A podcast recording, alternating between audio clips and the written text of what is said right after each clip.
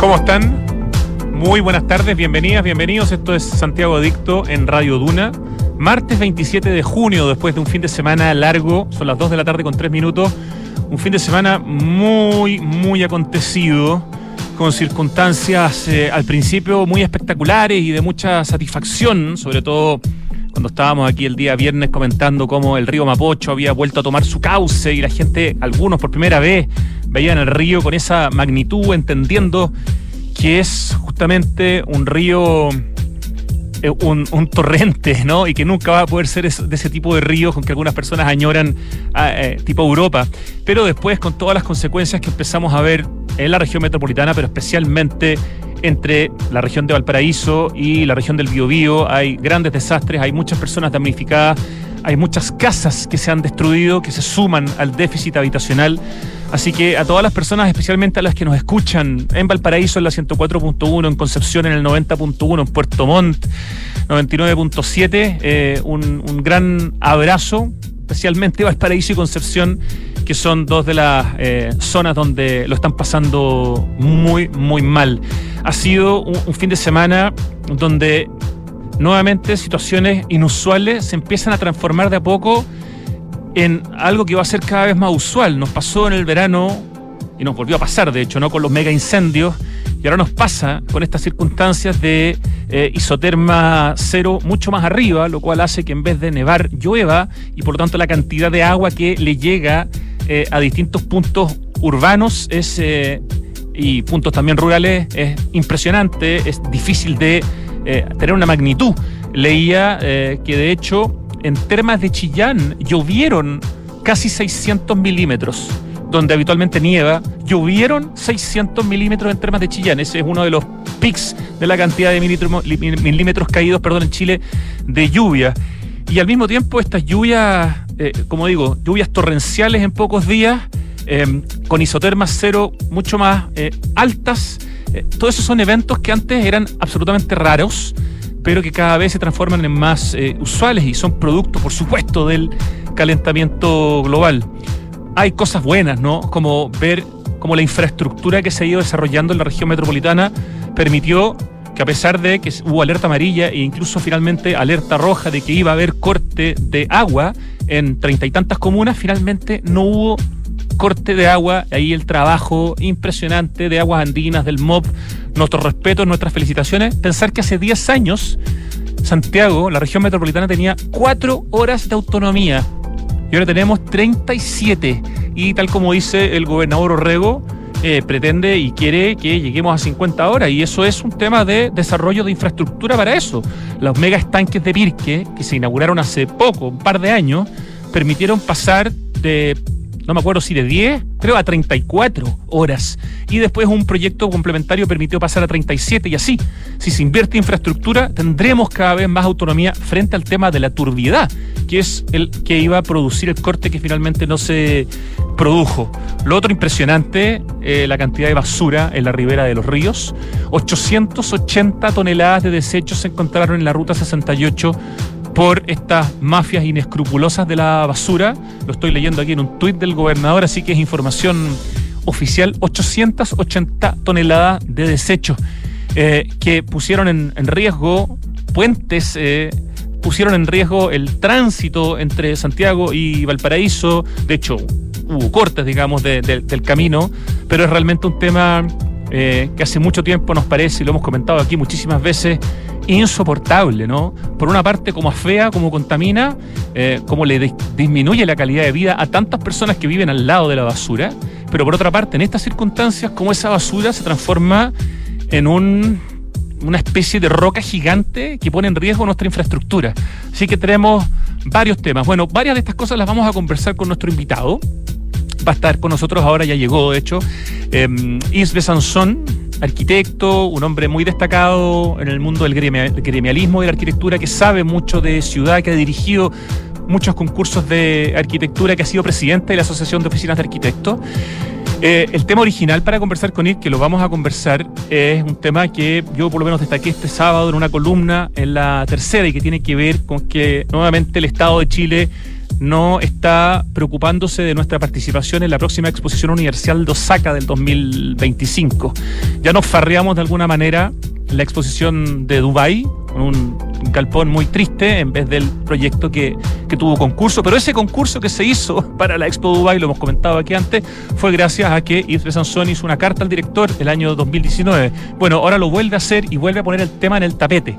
Entonces, queremos conversar con Yves un poquito de las circunstancias eh, ciudad, clima, resiliencia y al mismo tiempo hablar un poco también de las expos, ¿no? Eh, de por qué es importante para Chile participar en una exposición universal. La tradición que tenemos eh, en cuanto a la calidad de nuestra arquitectura, desde muy temprano, cuando empezamos participando acá en Chile, incluso en 1875, en ese edificio que hoy día es el Museo de Historia Natural. Bueno, esa era ese era el pabellón de Chile en la exposición que se hizo en Chile en el año 1875.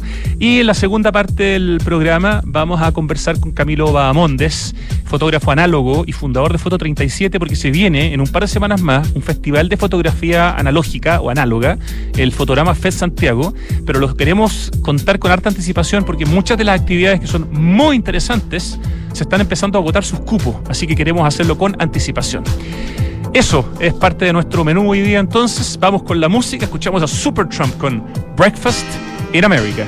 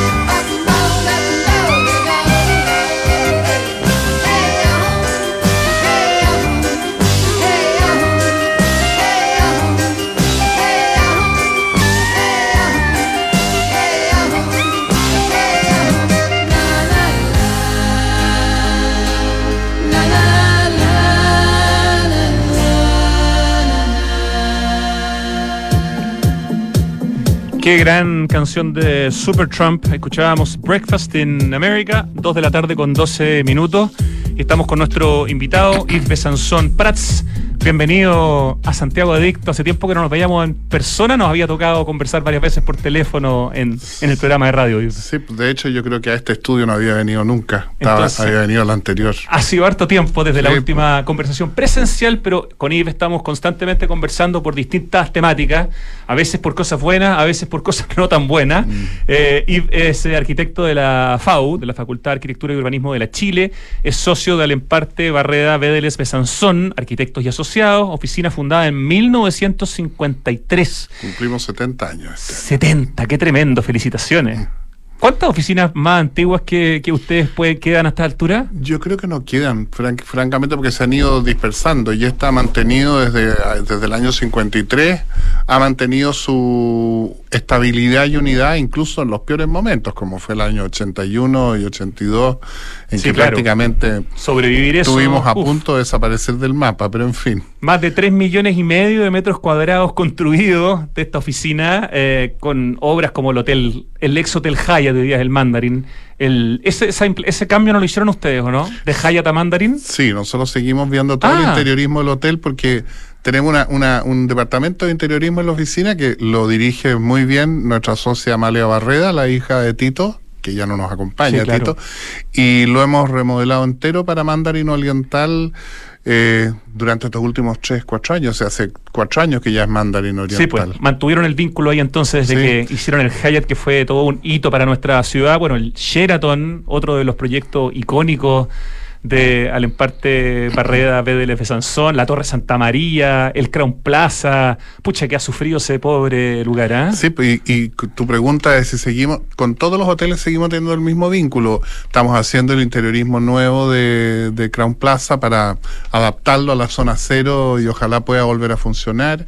Y lo hemos está funcionando, está funcionando como hotel. Hace más tiempo el que uno se imagina. ¿eh? Sí, está funcionando y ha funcionado, y, y pero hay que ahora se está transformando en otra cadena así que está, está, en vías de, desarrollo ese con proyecto. con novedades, ok. Bueno, el Hotel Intercontinental, el Ritz-Carlton, el Sheraton Miramar en Viña del Mar, clínicas importantes como la Clínica de los Andes, la Santa María, la Dávila, eh, edificios corporativos como el Security 1 y el 2 que están ahí en Apoquindo frente a frente, el Costanera Center con sus 700.000 metros cuadrados, proyectos de vivienda eh, eh, y loteos también como las Frisas de Santo Domingo, Patagonia Virgin, entre otros proyectos.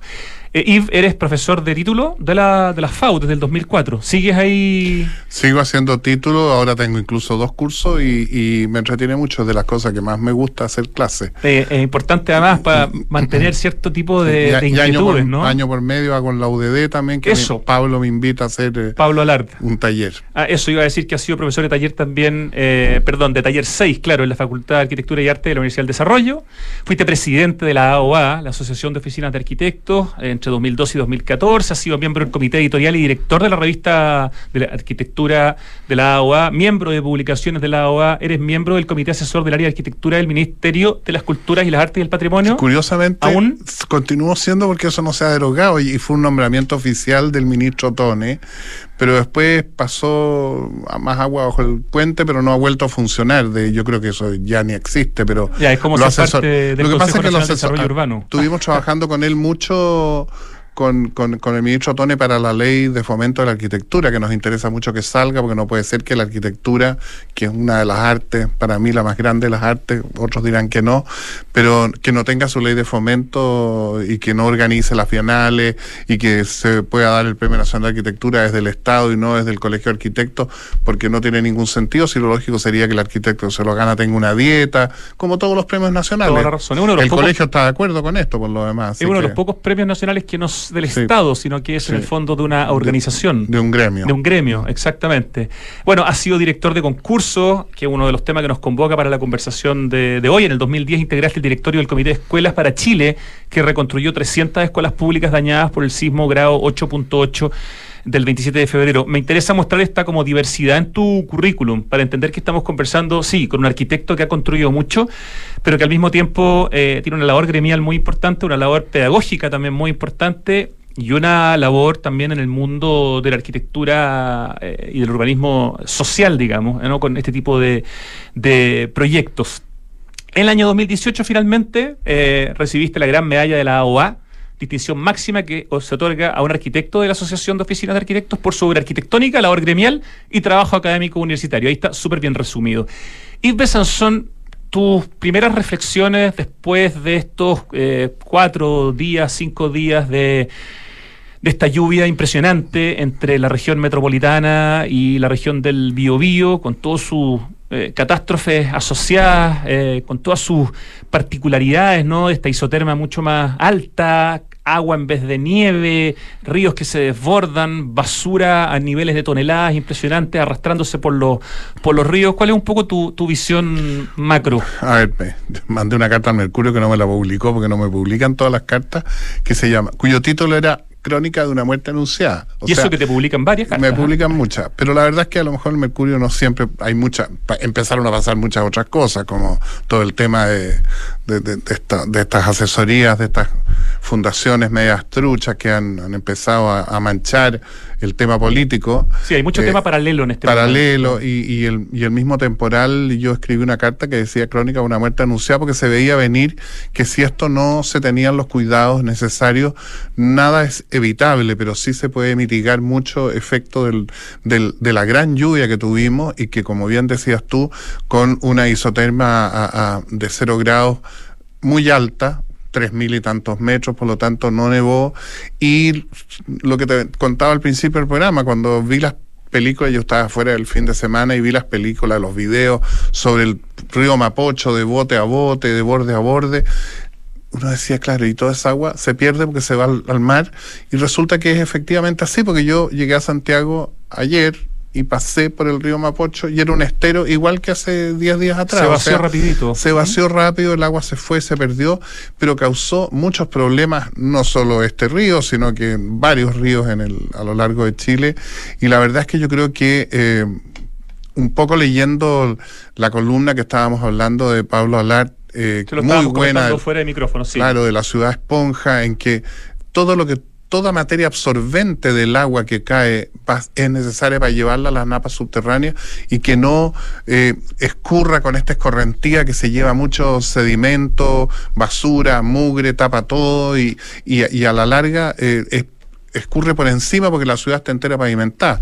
Ahora, lo que yo te decía es que muchos critican las obras y qué sé yo, pero existe una ley muy clara en Chile de absorción de aguas lluvias. Tú cada vez que apruebas un proyecto previo a tener el permiso, tienes que tener resuelto el problema de absorción de aguas lluvias en tu propio terreno. O sea, todo lo que tú cubres con una cubierta de cinco, de lo que sea, tiene que absorberse dentro del propio terreno. O sea, la ciudad esponja en parte está eh, regulada pero hay que hacer muchas otras cosas, como el parque inundable que menciona Pablo en su, en su columna, el parque inundable de Víctor Jara, el Caucarí en el norte, y hay muchos otros proyectos. Concepción quiere ser una ciudad esponja ahora porque lo requiere porque allá llueve tres veces más que acá, pero en fin, en el fondo estamos en un, sometidos a un régimen que era esperable, en que va a llover muy pocas veces, en que va a llover mucho cada vez, y ese es el problema principal, cuando llueve mucho en muy poco tiempo, que no hay capacidad para encauzar el agua, y eso es lo que tenemos que ir haciendo en nuestras ciudades, hay que convertirlas, como dice muy bien Pablo, yo recurro mucho a sus escritos porque es muy sabio Pablo, en eso y ha estudiado mucho el tema, la ciudad esponja es algo que en Europa existe. Todos los proyectos, por ejemplo, de parques públicos, tienen todos absorción de aguas lluvias para ir recuperándola, guardándola y volviéndola a usar cuando hay sequía. Aquí en Chile eso no existe prácticamente. Pablo Alard dice en su columna, para esto debemos promover el uso de elementos como pavimentos porosos, plazas de agua, acequias, lagunas de infiltración en antejardines, plazas y bandejones, y la recuperación de cauces naturales como corredores ecológicos. Cuando yo leo pavimentos porosos, me imagino, eh, sin entender eh, específicamente del tema, eso suena caro. digamos, eh, de, no sé si se, entiende. O sea, tenemos la capacidad como país de poder ser una, una ciudad, en este caso capital, porosa, por ejemplo. Lo que pasa es que yo creo que hay que mezclar, es, que, es que no se puede pavimentar todo. Yo creo que hay que, hay que mezclar espacios públicos con espacios porosos, gran cantidad de espacios porosos, gran cantidad de espacios verdes, que son todos absorbentes, y al mismo tiempo pavimentos eh, por ejemplo, el, adoquín, que es, una, eh, es un elemento eh, que es de piedra, siempre la cantería permite que el agua primero escurra por la cantería y no se apose en toda la ciudad como sucede con el cemento, que el agua no se absorbe para ningún lado. Y entre medio del adoquín va infiltrando el agua. O sea, Claro, es más caro hacer otro tipo de pavimentos porosos, pero yo creo que vamos a tener que empezar a hacerlo porque las ciudades no se pueden seguir pavimentando eternamente. O sea, y tenemos que crecer porque tenemos que densificar porque, bueno, llega más gente, inmigrantes, chilenos, los que nacen, hay que darles cabida en la ciudad y para eso hay que urbanizarla bien. No podemos seguir impermeabilizando la ciudad eh, de manera progresiva sin entender que estos fenómenos nos van a afectar y de manera cada vez más constante. Claro. Ah, sequía sumado a lluvias torrenciales con isoterma más arriba. Este, y eso es la, la, fórmula perfecta para que nada funcione después, porque todo se inunda, todo se, arrasa con todo. El agua, el agua que, es algo providencialmente fundamental para la vida, resulta que también puede ser muy providencial para la muerte. O sea, el agua mal conducida, mal tratada, mal llevada, mal cuidada, por ejemplo, todos nuestros cauces llenos de basura, las bermas de nuestras carreteras llenas de basura. No hay control alguno de eso. O sea, ¿para qué hablar de las poblaciones que se construyen en, en torno a los cauces de los, de los ríos? Que son arrasadas por, por estos torrentes, porque en, Chile además, como tenemos una cota enorme entre la cordillera y el mar, lo que hay son torrentes, prácticamente ríos no hay, o sea, el cruce tal vez, pero acá arriba el río Mapocho no es un río, es un torrente. Y, por ejemplo, hay eh, situaciones tan interesantes como el parque que hizo Cristian Bosa, el parque de la familia, ese que... Justo te iba a preguntar por el proyecto del Mapocho navegable de Cristian Bosa, al que finalmente convenció, ¿no es cierto?, a Sebastián Piñera y se hace este parque, pero adaptado de alguna manera, y no se hace un parque navegable, o sea, no se hace un Mapocho navegable, pero se hace un parque fluvial. Claro, lo hace al lado, o sea, pero es una muy buena solución porque es una manera de decir, bueno, no lo puedo hacer en el río, porque además las leyes de humedales y de, y de conservación de los torrentes son bien complejas, lo hago al lado. Eh, curiosamente, si se aprueban las leyes nuevas para, para humedales y conservación de humedales, lamentablemente un parque como ese no se podría hacer, porque no se le puede quitar agua al río para tirarla para el lado y después volver a devolverla. No. Eh, piensa tú que proyectos como el Costanera Center utilizan el agua del canal San Carlos para enfriar el aire acondicionado y después devuelven el agua purificada ah, al río. sabía, interesante. cuando tú pasas por el lado de la avenida Tajamar y miras hacia el Costanera Center, está lleno de unos ductos enormes que tiran, están todo el tiempo tirando mucha agua. Bueno, así como tiran agua, absorben el agua, la decantan, la limpian, la purifican, pasa por las cañerías paralelas eh, enfriando los equipos y después se devuelve la misma agua. La única diferencia es que lleva dos o tres grados más de temperatura, porque se, al absorber el, calor del, del, equipo se calienta un poco más, pero nada más. Y, y eso está autorizado por canalistas de Chile y es algo que funciona y es completamente sustentable. ¿no? En vez de tener agua potable corriendo para estar eh, enfriando, se enfría con el agua del canal San Carlos. Entonces, todos los torrentes y todos los cauces de agua chilenos hay que conservarlos, hay que mantenerlos y no basta simplemente con declarar, mire, hay 40 metros para cada lado en el canal de no sé dónde para que usted lo proteja. Hay que ver que se mantengan esos lugares limpios de basura. Los canalistas lo hacen y lo mantienen muy bien. Ningún canal se ha desbordado de esto. En cambio, el río Mapocho, yo nunca vi una máquina, en los últimos 10 años, no vi una máquina extrayendo los sauces que crecen adentro del río, los otros árboles y la basura y la mugre que se va acumulando y que eso después produce los desbordes como el que pasó hace, no sé, 30 años, que fue tremendo. Y con 14 años de sequía extrema, eh, casi que ya nos estábamos empezando a acostumbrar a este paisaje que se estaba asomando en el río Mapocho y hasta nos parecía bonito y ver toda esta biodiversidad, pero efectivamente en momentos como los de este fin de semana eh, es un es un problema. Estamos conversando con el arquitecto Yves eh, Besanzón, un hombre que se mueve en el mundo de la arquitectura, de la pedagogía eh, y también en el gremialismo, digamos, dentro de la de la arquitectura. Eh, y un aspecto eso sí positivo, antes de ir a nuestro segundo gran tema, a mí me sorprendió que a pesar de todos los problemas de turbidez que tuvimos por el hecho de la isoterma más alta y la cantidad de lluvia que cayó, finalmente no tuviéramos corte de, agua. Bueno, pero es que ahí hay una respuesta que es la más lógica del mundo. La empresa privada cuando tiene que hacer la pega la hace. Y Aguas Andinas hizo la pega que tenía que hacer después de la última experiencia en que nos quedamos sin agua prácticamente inmediatamente porque se enturbió el agua en todo Santiago y hubo que cortarle en muchas comunas.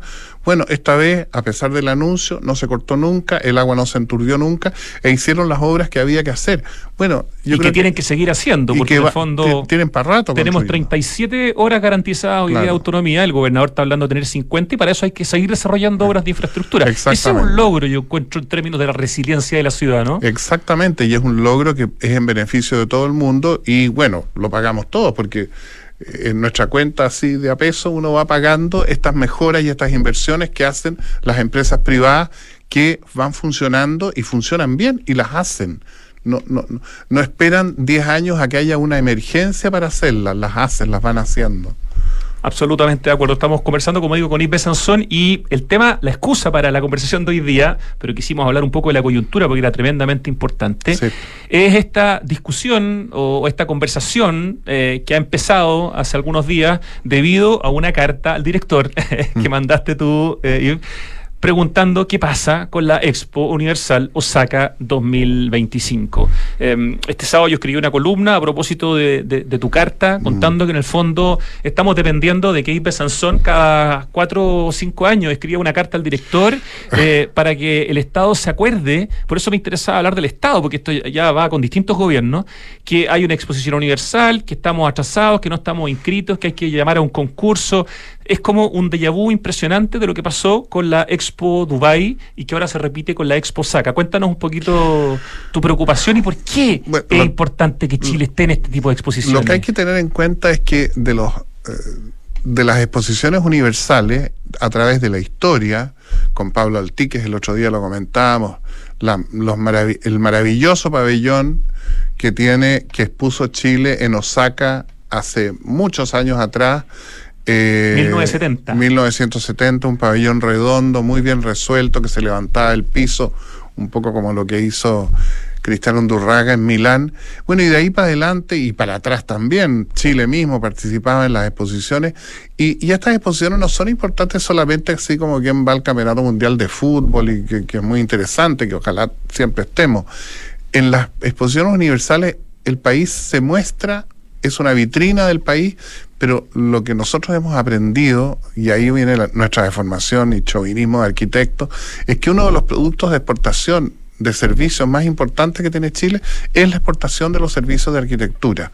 Tenemos una arquitectura reconocida en todas partes, eh, para que hablar de los arquitectos, el premio Pritzker, Milan Radic, él fue el, curador de la Bienal de Venecia, uno de los cargos más importantes que ha tenido un arquitecto chileno, eh, eh, eh, perdón, Alejandro Aravena, Pritzker y, director de la curador de la Bienal, Milan Radic, que ha estado en el Serpentine Pavilion y que ha hecho unos edificios fantásticos en todas partes del mundo.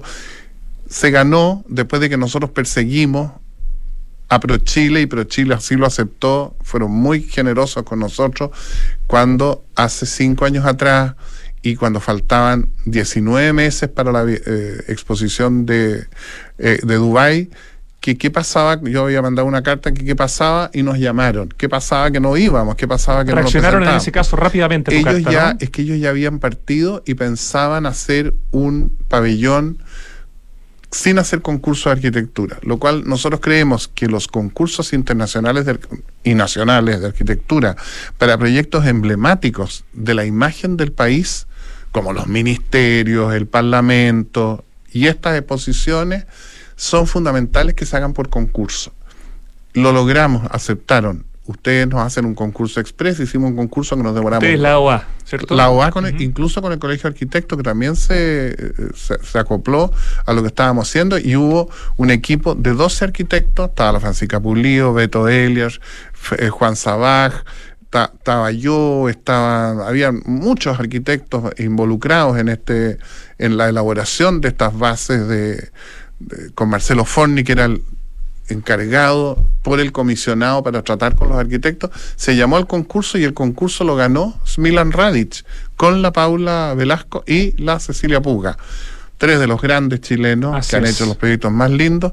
Y se proyectó se llevaron, era un pabellón de lamelas de, un de, una, de una construcción del sur patrimonial, estos, estos, estos galpones alemanes que había en el sur, hechos con lamelas de madera, se llevaron las lamelas, se desinfectaron las lamelas, se limpiaron las, las lamelas. Llegaron a Dubái. Llegaron a Dubái y yo creo que ahora están convertidas en estantes porque después de que ya estaba todo listo y habían empezado, si habíamos empezado a construir, yo había visto las preguntas y respuestas entre Smilan Radic y la constructora que había contratado el comisionado allá.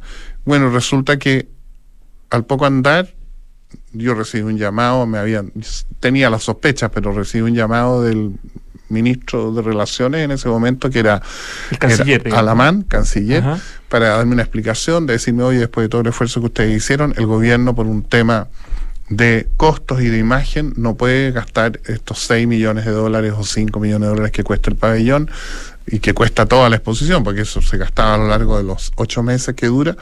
Así que nos bajamos y bueno, en ese momento Dubái no le gustó mucho que un país que ya estaba, había empezado, tenía su terreno, había, estaba la bandera puesta, y le prestaron un galpón que todos le pusimos acá a la ferretería, en donde había unos unos pingüinos de plumavit afuera. No fue muy, no fue muy gracioso lo que hicieron. Perdona que me ría, pero. Mm, creo que fue un, creo que fue un error. Yo creo que yo habría seguido con el pabellón, habría gastado menos en viaje, menos de todo, pero el pabellón ahí habría sido un.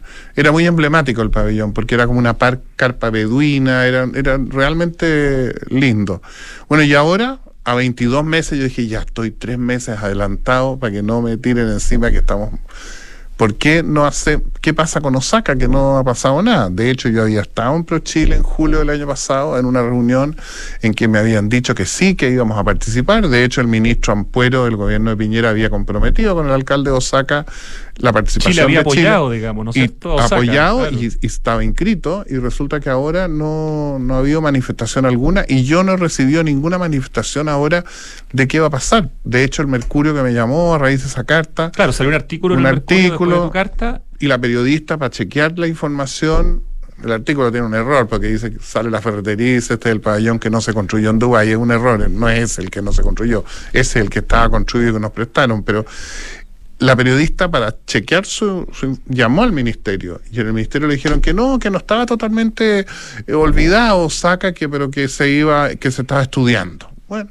hasta ahí nomás llegamos y no hemos sabido nada más. ¿Ninguna otra novedad a partir de tu carta y de este artículo en el diario? Ninguna.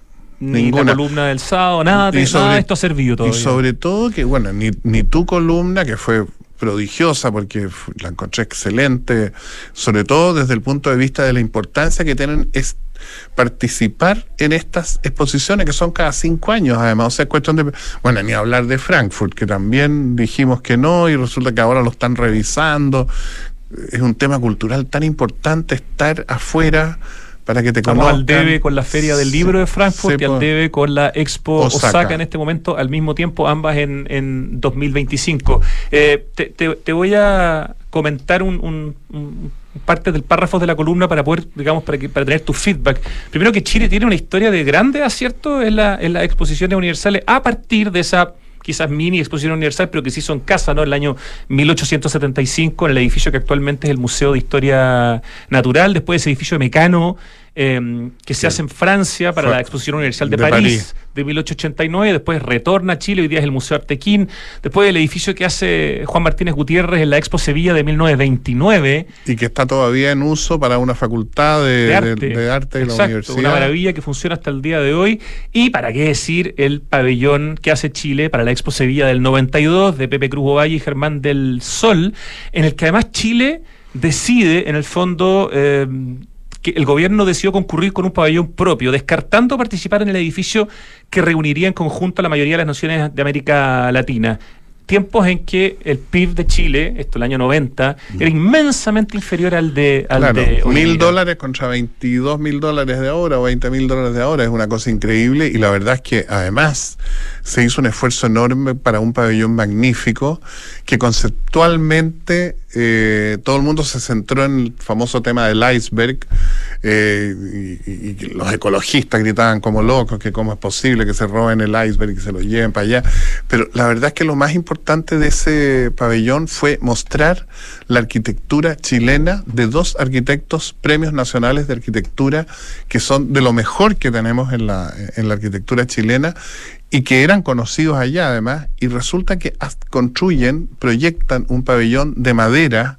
Adelantándose a lo que hoy día es el tema de la madera en el mundo, ¿no? Pero muchos años antes de lo que ahora es todo este cuento de que la madera es el material del siglo XXI y, y, que la madera es lo mejor. Claro, es indudable, pero piensa tú que conversando una vez con Juan José Ugarte de Corma Madera, nos decía que producir un metro cúbico de hormigón despide un metro cúbico de CO2 producir un metro cúbico de madera absorbe un metro cúbico de CO2. O sea, Impactante. resta y sube.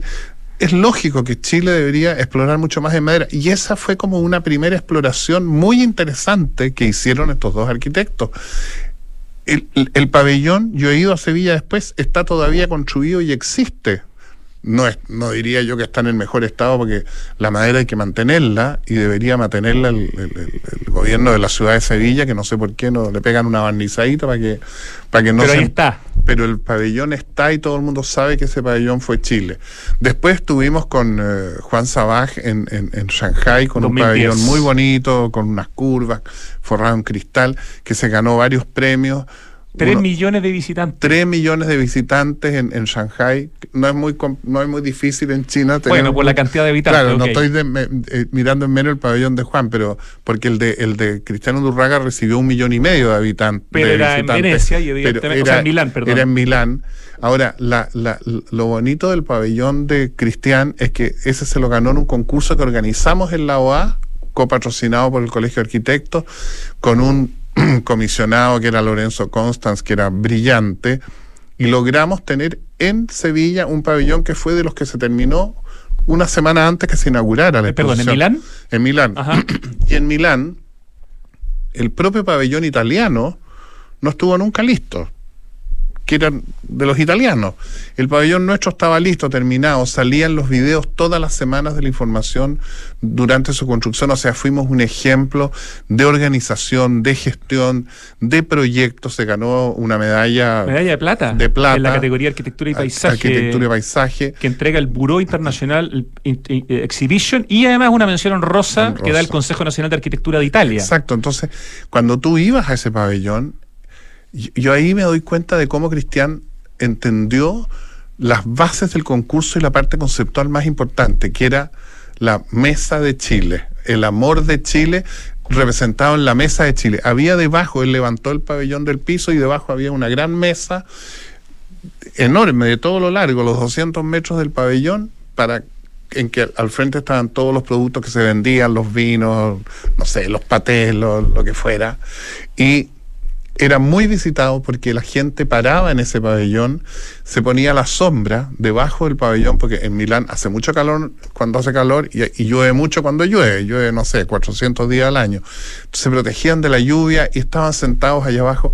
Tuvo mucho éxito. Y adentro era un pabellón que re- su recorrido y toda su muestra era realmente fenomenal. Y, y- y- y, ah, la guinda de la torta es que ese pabellón está de vuelta en Chile, eh, está en Temuco, Sí. eh, es una maravilla poder eh, visitarlo. Entonces, más encima, algo en lo que se invierte termina de vuelta en nuestro país y se transforma en un espacio público de calidad que además le va agregando oferta atractiva turística, no sé, a distintas. Piensa tú que ciudades. ese, ese pabellón, una de las bases de la propia feria era que los pabellones debían de ser sustentables y, por lo tanto, desarmables. No le podías dejar tú el pabellón tirado ahí, porque no es como las otras bienales, el- la de Sevilla, en que ambas quedaron los dos Claro. pabellones chilenos. No, en este caso había que de retirarlo y para lo cual Cristian proyectó una estructura eh, eh, que, exógena en que formada por partes de madera laminada que Una no- exoestructura, como les gusta una decir. a ustedes. exoestructura, exacto, una exoestructura, pero la gracia es que es una exoestructura en la que se contrató a un gran ingeniero italiano que proyectó todas las uniones de las, de las piezas sin que se vean los pernos, pero que permitía posteriormente poder desarmarlo. Y así se desarmó, se clasificó, se trajo y se volvió a armar acá y está idéntico a como era, igual. Y la verdad es que yo creo que eso es un logro que uno dice inédito. No, pues porque el otro que tú estabas mencionando, el de la exposición de París, que era un- también un, galpón de acero. 120 años antes ya también ya se lo había habíamos hecho. de vuelta, claro. Por lo tanto, esta, esta, esta cosa que recoge Cristiano Undurraga de la idea del primer pabellón este en París, que se había vuelto a armar acá en Chile y que es una maravilla, es un, es un, un- edificio fantástico de conocer. Museo Artequín, por si lo. Artequín. Y lo mismo pasa con este museo en Temuco, que, que es, creo que está eh, para una organización de los pueblos originarios. Se llama Pabellón Araucanía. Araucanía. ofrece una serie de, como de servicios. Está al lado un parque, se ve maravilloso. Esto fue el año 2015, 2020 teníamos Dubai que abortó y ahora 2025 Osaka que no... Que no pasa nada momento. y, y- y volviendo a tu, a tu frase de la Ay. columna, la trayectoria de la arquitectura chilena en las exposiciones ha sido siempre muy relevante, ha sido siempre muy destacada. De hecho, nosotros en nuestra revista hicimos con la Cata Plaza, periodista, que fue nuestra periodista mucho tiempo, hicimos un artículo completo de los pabellones eh, más relevantes de Chile en exposiciones universales. Eh, Yves Sansón, considerando la importancia proporcional a su población y a su ubicación que tiene Chile en la arquitectura, con más razón llevar lo mejor de nuestra arquitectura a un pabellón en una exposición mundial, sumándole además todo el contenido ¿no? Eh, que podemos ofrecer desde mostrar nuestros cielos para la astronomía y mostrar nuestra, gastronom- nuestra gastronomía, bueno, un montón de otras cosas. Parece una inversión que, que se paga con, con creces y que no tiene por qué en el fondo competir eh, con otras cosas, decir, oye, en este momento, eh, ¿cómo vamos a estar hablando de una expo universal eh, cuando estamos con acontecidos por la situación climática? Porque son, son temas distintos. Además, estamos en un país con un nivel de, de cierta riqueza que sí permite en el fondo tomar este tipo de decisiones y se hacen de manera estratégica e Por, inteligente. por supuesto, yo por ejemplo me pregunto, ¿esto no sería cuestión para los peruanos? Los peruanos lo primero que piensan es la imagen de su país. Para cualquier evento ellos están siempre presentes con unos pabellones estupendos por lo demás. Son muy preocupados de este tema de la cultura, muy preocupados, por ejemplo, han hecho ahora un plan Lima a cinco años con mil millones de dólares de inversión para recuperar Lima que se estaba destruyendo un poco lo que nos está pasando a nosotros. Nosotros tenemos que hacer un plan Santiago para que de una vez por todas salgamos de este letargo en que hay personas como el, el- gobernador Orrego que hacen todo lo que está en sus manos con su exiguo res- presupuesto para poder recuperar la Alameda, pero Santiago no es solo la Alameda, Santiago son muchas otras cosas. Y mientras no exista paralelamente a una preocupación por la arquitectura, por el espacio público, por la dignidad de nuestros centros, mientras no haya paralelamente una preocupación por la seguridad y el orden, no vamos a sacar nada, porque como alguien escribió el otro día, muy bonito el proyecto de las fachadas, pero las, los rayan al día siguiente. Vamos a seguir pintando, dice Orrego. Yo le encuentro toda la razón, no hay que cejar, pero hay que hacer lo otro también. Hay que sacar la ley de patrimonio para que la gente que raya patrimonio vaya a la cárcel y tenga castigo y tenga las penas que corresponden, etcétera. O sea, hay que las ciudades son sistemas que tienen que en las que tienen que conjugarse muchas cosas y en, en- en el caso que tú me preguntas de cuál es el beneficio de ir o no ir a una, a una exposición universal, es un beneficio gigantesco porque en esa oportunidad visitan millones de personas la exposición y no son solo personas que van a que les timbren su pasaporte porque son turistas. Muchos son hombres de negocios que vienen a Chile después a invertir. Yo creo que ProChile debe tener un catastro de lo que ha significado haber participado en cada una de las exposiciones y el beneficio que nos ha traído. Y además lo hemos hecho tan bien Mm. varias veces y es una pena que esa tradición se rompa. Un último minuto porque ya estamos en tiempo para que tú hagas un último llamado como si estuvieras escribiendo una carta al director para que estemos en la Exposición Universal de Osaka del 2025, Isbe Sansón. Podría escribir una carta ahora que dijera qué pasa que nadie nos llama, por qué no hay una reacción oficial de parte del gobierno respecto a una pregunta que hace un ciudadano cualquiera, porque como bien tú pones en, la, en, en tu columna, son los ciudadanos los que demandan las cosas. Yo como ciudadano demando que por qué el Estado chileno no se preocupa de esta exposición, de tener un buen pabellón, de organizar un concurso y de que estemos presentes en forma modesta si no tenemos por qué gastarnos 50 millones de dólares. Que vamos con un pabellón de 5 millones, de 6 millones de dólares, que les y no me vengan con el cuento que Chile es un país pobre, porque eso no se lo cree nadie. Hace rato que ya no somos un país pobre. 20 mil dólares per cápita nos permite participar en una exposición como la Osaka. Es Japón. Es muy importante para Chile estar en la tercera exposición que organiza Japón. Es la tercera exposición universal que organiza Japón. Yo quiero que esté, quiero que nuestra arquitectura esté y que los productos que hace Chile y lo mejor de Chile esté también. Muchísimas Eso gracias. Yves Sansón, por venir hoy día a Santiago Dicto en Radio Duna a hablar de todo lo que hemos conversado y especialmente en este tema que tanto nos interesa, que entendamos que la imagen país es demasiado, demasiado importante para nuestro futuro. Muchísimas gracias. Gracias, Santiago. Muchas gracias, Santiago Adicto. ¿eh? Muchas gracias, Rodrigo. me encanta que me diga Santiago en todo caso. Nos vamos al corte, ya vuelve Santiago Adicto. Papá, en las noticias dicen que este año hubo más lluvia y nieve que otros años. Sí, Benjita, pero aún tenemos sequía. Papá, ¿por qué se ha llovido más? Sí, Catita, es verdad, ha llovido más, pero no es suficiente. Estas lluvias no van a solucionar más de una década de sequía. Por eso no podemos relajarnos si queremos seguir teniendo agua, así de simple. Entonces, papá, ¿qué hay que hacer? Por ejemplo, demorarse menos en la ducha. Fácil. Sí, sí, el Benja se demora un montón. Hoy más que nunca, cuidemos el agua. Cada gota cuenta. ¿Te lo recuerda? Aguas Andinas. Listo, amor. Publiqué el auto. Hola, amigo. ¿Se puede ir a ver mañana, tipo 8, 8 y media? Hola. ¿De qué año es y qué versión? Hola, amigo. ¿Hasta cuánto te puedes bajar? Autonauta no pierde el tiempo ni se da mil vueltas. Vende su Toyota tranquilo y seguro. Autonauta.cl. Compra o vende tu Toyota usado de forma rápida, simple y segura con el respaldo de Toyota en todo Chile. Autonauta. Seguro lo encuentras. Seguro lo vendes. Tres sinónimos de innovar son mejorar, cambiar y Anglo American. Porque en Anglo American hacemos minería desde la innovación y estamos orgullosos de eso. Innovamos al usar energías renovables en nuestras operaciones. Innovamos al reutilizar el 90% del agua en nuestros procesos. Innovamos al impulsar el desarrollo del hidrógeno verde. Con innovación reimaginamos la minería para mejorar la vida de las personas. Anglo American. Desde la innovación lo estamos cambiando todo. En Banco de Chile, el día que sembramos un compromiso con la naturaleza, nos dimos cuenta que nuestra tierra es fértil. Ese día creció el orgullo de vivir en los paisajes más lindos, rodeados de una fauna única y un cielo infinito. Porque cuidar el planeta está en nuestra naturaleza. En estos 130 años, nuestro programa Compromiso Azul para Chile seguirá creciendo por todo el país con iniciativas sustentables. Conócelas en bancochile.cl y hazte parte tú también. Banco de Chile, el Banco Azul de Chile.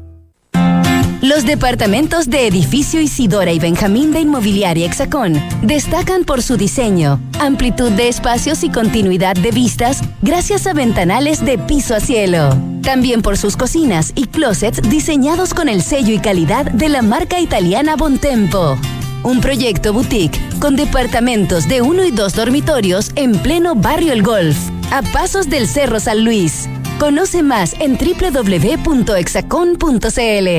¿Cómo simplificas y disfrutas la vida? Comprando por internet y retirando en un click and collect a la pasada de la pega. Que la mejor carne para asado me llegue a la casa mientras preparo el aperitivo. Reencantándome con los espacios a través de pequeños cambios. Una planta nueva nunca está de más. Pagando con descuento en restaurantes desde mi celular. Además, punto punto.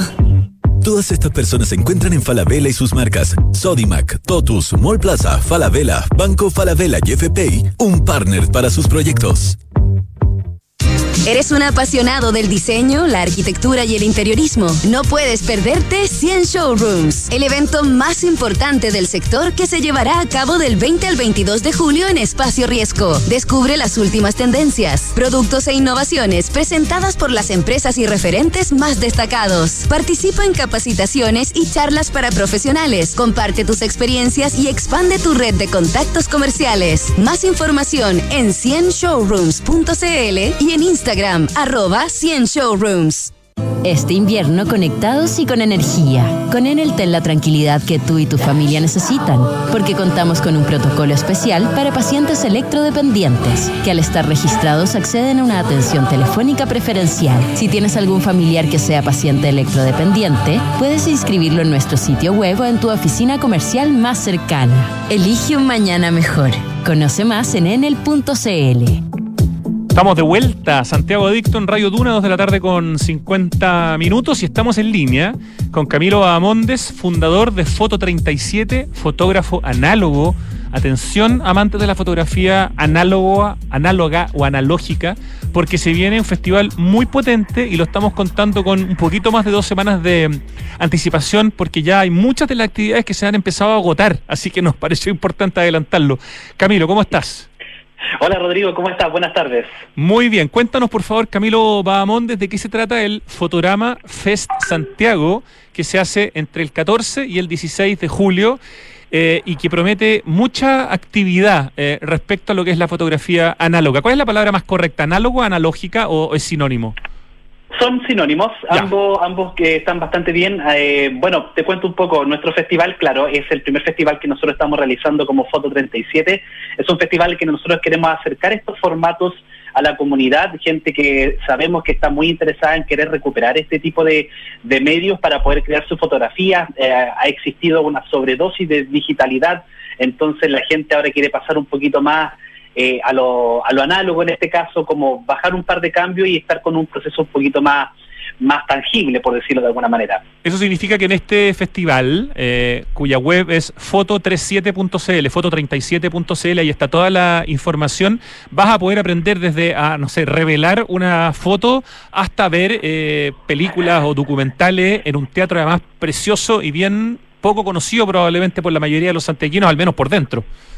Claro que sí. Mira, sí, te cuento. Entonces, el festival, claro, tiene varias actividades, como tú también mencionabas, hay varias que ya están eh, agotadas porque hemos tenido una convocatoria en realidad bastante buena, eh, pero lo que está todavía disponible son talleres que son, de hecho, mucho más eh, prácticos, en el sentido de que la gente va a poder manipular fotografías análogas, fotografías instantáneas, que también es algo que está tomando mucho vuelo ahora, que son las fotos Polaroid.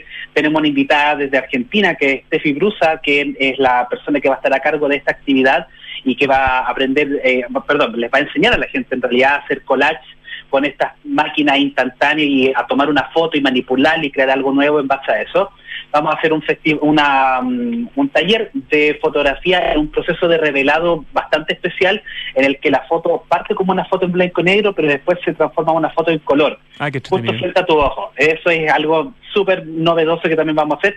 Y como tú lo decías, también los documentales son súper importantes. Tenemos dos documentales exclusivos que vamos a difundir en el Teatro Cauciño, que es el que tú mencionas, que está ahí en Santiago Centro, un teatro hermoso de principios de los años 20. Con Eso ahí, al, ladito de Avenida Mata, digamos, ¿no? Exacto, sí, cerquita del Metro Parque Higgins. Exacto, el Teatro Cauciño, una maravilla de, lugar que por dentro está en, en, buenas condiciones. Yo no he entrado nunca, por eso te lo pregunto. Mm, Sí, está, pero en excelente estado, está restaurado, tiene capacidad para casi 300 personas que esperamos podamos llenar en el día de este rotativo de cine análogo que le pusimos nosotros porque queremos emular estos clásicos rotativos que, van a ser estos dos documentales que vamos a presentar. El primero de ellos habla de hecho de la historia de cómo se recuperó la última fábrica de Polaroid en el mundo. En, la actualidad queda solamente una fábrica de papel Polaroid eh, existente que queda en Holanda y este documental muestra cómo la persona que tuvo esta idea de recuperarla hizo todo este camino para poder mantener esta fábrica a flote y eh, este documental se llama An Impossible Project, que es un proyecto imposible. Ahí el documental muestra también por qué se le llama que es un proyecto imposible porque el tipo partió con nada, o sea, el tipo no tenía insumos, no tenía los conocimientos y de ahí logró sacar este proceso adelante y recuperar esta fábrica y que ahora sigue produciendo papel para todo el mundo. Y el segundo documental se llama Grain, que también es un documental exclusivo que nosotros vamos a estrenar eh, por primera vez acá en Chile, es un documental más actual, es del año 2022, es un documental que habla un poco sobre este renacer análogo, eh, en este caso en particular en los Estados Unidos, y eh, tiene eh, testimonio de distintas personas, personas que tienen emprendimiento, fotógrafos, incluso niños. Es súper lindo ver una parte en que hay una niña de un barrio de el Bronx, un barrio súper vulnerable, y que ella busca en la fotografía análoga un refugio para salir de todos estos riesgos sociales que existen en su alrededor, y ella finalmente se enamora de este formato. Es algo súper emotivo que sale en ese momento del, documental y que la verdad eh, es muy bonito, sobre todo para las generaciones que ahora están metiéndose en este formato. Camilo Amonde, fundador de Foto 37, eh, esas dos, ¿esos dos documentales se van a exhibir de manera rotativa el día domingo o estoy eh, equivocado? Correcto, el día domingo 16, a partir de las 5 de la tarde, nosotros vamos a empezar a exhibir estos documentales en el Teatro Cauciño. Las entradas todavía están a la venta, tenemos todavía entradas disponibles. Eh, tenemos un descuento, de hecho, hasta el día 30 de este mes con el código FFSCL23 que es la abreviatura de Fotogramas de Santiago 2023, tienen un 15% de descuento en la compra de la entrada, así que también ahí tenemos un regaloneo para toda la gente que nos está escuchando en este momento. Y eh, claro, son las dos, las dos películas que salen de manera rotativa. Parte el primero, que es An Impossible Project, a las 5 de la tarde, y luego a las 7 de la tarde parte Grain para estar terminando cerca de las ocho y media de la noche en el Teatro Cauciño. Perfecto. Y el lanzamiento de este festival es eh, a las 7 de la tarde, el viernes 14 de julio, en la cervecería SPO, S-P-O-H, también una cervecería que está en el barrio Matasur, que tú también conoces, ¿no? Sí, sí, hemos tenido la posibilidad de poder trabajar varias veces con ellos y nos abrieron sus puertas de nuevo para poder hacer este esta inauguración. Esa es entrada gratuita para que toda la gente pueda ir, van a haber cerveza a precios preferenciales, vamos a tener un showroom donde vamos a estar vendiendo cámaras análogas, films análogos, instantáneos, va a haber una muestra fotográfica, tenemos un proceso que hemos llevado estas últimas semanas seleccionando a distintos artistas emergentes de la fotografía análoga que van a mostrar sus trabajos, van a conversar sobre ello y es la posibilidad para que podamos conocernos más y poder tener una comunidad analógica mucho más amplia de la que ya existe. Oye, felicitaciones por eh, este festival que se viene ya del 14 al 16 de julio, que como les dijimos se llama Fotorama Fest Santiago. Y les repetimos, toda la información está en FOTO37, foto37.cl. ¿Qué? ¿A todo esto por qué se llama Foto37? Porque es un, bueno, eh, se dice de que como las fotos análogas sacaban rollos de 36 fotos, si tú lograbas conseguir 37 o incluso 38 fotos, ese era un rollo de buena suerte. Ah, te daba buena suerte. Tenés razón. Y las fotos salían y las fotos salían mejores. A veces te salían más fotos que las 36 cuando mandabas a revelar, tenés razón. Claro, sí, pues. Uy, me hiciste recordar los viejos tiempos. Vea, qué buena. Qué bueno que te hice esa pregunta, entonces me encantó. Ya, Fotorama Fest Santiago, entonces, 14 al 16 de julio. Hay muchas de las actividades que ya se están agotando, por eso se los quisimos recomendar con harta anticipación. Foto37.cl, ahí está todo lo que necesitan saber. Camilo Bahamonde, un gusto, que les vaya increíble y que vaya mucha gente a ver este renacimiento, este revival de la fotografía análoga. Esperemos que así sea, Rodrigo, y nuevamente muchas gracias por, por tu tiempo y por la oportunidad de darnos a difundir este hermoso panorama que tenemos para todos para vacaciones de invierno. Un abrazo, Camilo. Un abrazo, gracias. Chao, chao. Vamos con ese acertijo musical, Ricardo. Oye, ¿es posible que la actividad humana no solo evite dejar rastro en la naturaleza, sino que la restablezca y la expanda? Les cuento que hoy nuestros amigos del Club Alemán de Santiago, el DAV, nos invitan a su sede para escuchar una esperanzadora perspectiva de cómo el turismo de exploración es una opción para la conservación medioambiental.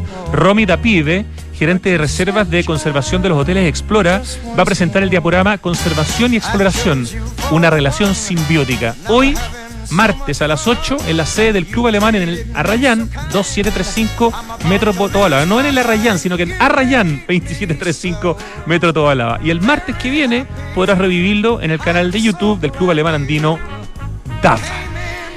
Y mientras tratamos de adivinar esta canción, que por supuesto la conocemos, pero todavía no tengo la menor idea cómo se llama, te cuento que tres sinónimos de innovar son mejorar, cambiar y Anglo American, porque en Anglo American hacen minería desde la innovación para mejorar la vida de las personas. Anglo American, desde la innovación, lo están, lo estamos, nos dicen, cambiando todo. Este invierno, conectados y con energía, para entregarte un mejor servicio, en Enel reforzaron los equipos técnicos en terreno y los canales de atención. Elige un mañana mejor. Conoce más en enel.cl. A ver. Todavía no llega el coro. Ahí para pillar el nombre de la canción. Todavía no. A ver. No, pero ya, ya, ya, vamos a, ya vamos a adivinar algo, aunque sea, aunque sea el nombre de la canción. Este 2023, el mundo del diseño y la arquitectura se vuelven a reunir en 100 showrooms. Queda poquito, ¿ah? Del 20 al 22 de julio. Nos van a estar esperando en Espacio Riesgo para que conozcan las nuevas tendencias e innovaciones que van a exhibir las más importantes marcas del sector. Toda la información en 100showrooms.cl y en el Instagram arroba 100showrooms. Y lo que se viene más rápido todavía, más pronto, es Conferencia Internacional de Ciudad. Este 5 y 6 de julio, la Cámara Chilena de la Construcción nos invita a la decimosegunda Conferencia Internacional de Ciudad. Infórmate y participa gratis en conferenciaciudad.cl. Organiza la Cámara Chilena de la Construcción. Oye, ¿conoces el programa Open Impacta de Open Plaza? Es un programa donde todos hacemos un centro comercial más consciente y responsable con el futuro. Electrolineras, movilidad consciente, luminaria de bajo consumo y un container para reciclar aceite de frituras. Somos, nos cuentan en Open Kennedy, la primera planta de compostaje de desechos orgánicos dentro de un centro comercial. Súmate porque ninguno de nosotros solos impacta como todos juntos. Si no dejes la oportunidad, y llevarte un saquito de compost gratis en Santiago Open Gourmet, en el cuarto nivel de Open Kennedy. Conoce más en openplaza.cl slash es slash Open Impacta. Hay un compromiso con nuestra naturaleza que recorre todo el país. Es el compromiso azul de Banco de Chile, un tremendo programa de acciones sustentables. Conoce más en bancochile.cl. Oye, el cambio climático, pucha que lo tenemos claro después de estos días, es una urgencia de todos y por eso en Falabella anunciaron la descarbonización de su operación con metas claras y cuantificables para hacer cero emisiones netas de carbono el 2035 en sus emisiones directas. Nos encanta dar estas buenas noticias en este último bloque de Santiago Adicto. Y esta otra buena, invertir hoy es una excelente opción y en Inmobiliaria Hexacón te entregan la mejor asesoría para que puedas rentabilizar tu futuro. Cotiza hoy y compra departamentos con una excelente ubicación y plusvalía. Así son los proyectos de Hexacón. Hexacón te entrega full beneficios y flexibilidad en la compra. Hablemos de tu próxima inversión en www.hexacon.cl con 2X. ¿Quieres comprar un buen Toyota usado? Atención, Toyoteros. Estar tranquilo sabiendo que no te dejará botado. Entonces no te pierdas en un universo de problemas y mejor conviértete en un autonauta. Autonauta.cl. Compra o vende tu Toyota usado de forma rápida, simple y segura con el respaldo de Toyota en todo Chile. Autonauta. Seguro lo encuentras, seguro lo vendes. Y bueno, tuvimos algo de lluvia en Santiago el año pasado y de nieve sí. Tuvimos mucha lluvia este fin de semana en Santiago también. Pero estas noticias no borran 14 años de sequía, de déficit de precipitaciones. No nos podemos relajar. Aún tenemos sequía. Para seguir teniendo agua hay que usarla en forma eficiente. Por ejemplo, y esto es esencial, el tema de las duchas cortas, no más de tres minutos. Y realmente uno puede cambiar las cosas con eso. Cuidemos el agua, cada gota cuenta, ¿te lo recuerda? Aguas andinas. Esta canción, año 69. Mira, ese es un año muy importante, no solo porque el hombre llegó a la luna y porque fue el festival de Woodstock, sino porque nací yo también, Richie. Qué viejo, ¿no? Año 69. ya, eh, esta canción se llama algo así como You've, you've, made, you've made me algo. You've made me so very happy. ¿Estoy bien? You've made me, you've made me so very happy. No son los. No es una banda que empieza con T por casualidad, ¿o no? No. ¿Con qué letra empieza la banda? B alta, es una banda, ¿cierto?